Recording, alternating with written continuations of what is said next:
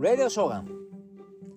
3月8日水曜日奈良は快晴あなたの地域はどうでしょうか？今日は全国的にも暖かくなりそうですね。えー、奈良20度ぐらいになる言ってますね。暑いくなりそうです。しかも、えー、花粉全開で飛んでますね。鼻ムズムズします。えー、皆さんも注意してください。えー、今日は水曜日ですよね。水曜日いうことで、水曜日言ったら不動産屋さんが休みなところ多いですよね。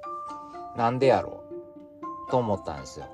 で、調べてみるとですね、水曜日は契約が、えー、水に流れないようにということで、えー、水を差したりしないようにということで、水曜日は弦を担いで休んでるみたいで。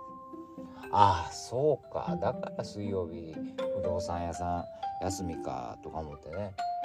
えー、そういえば自動車屋さんも水曜日休み多いですよね。多分契約が水に流れんようにでしょうね。みんなねそんなんしながら、えー、そういう弦を担ぎながら商売してあるわけですよね。大変やけどね。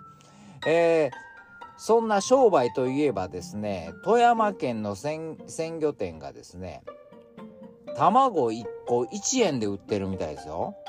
卵 1, 個 1, 1個です。1円。10個買っても10円ですよ。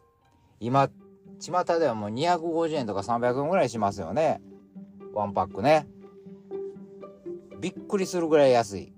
えー、これはもちろん大赤字なんですけれども、しかしお客さんが殺到して盛り上がってるみたいですね。もちろんそれは卵だけ売ってたらもうもうすぐ潰れてまうけどね。えー、こう鮮魚店ですから。えー、そこで、えーいうえー、こちらの名物の海鮮丼を食べてもらうかもしくは、えー、魚買ってもうて1620円以上買ったら卵を買えるわけですよ。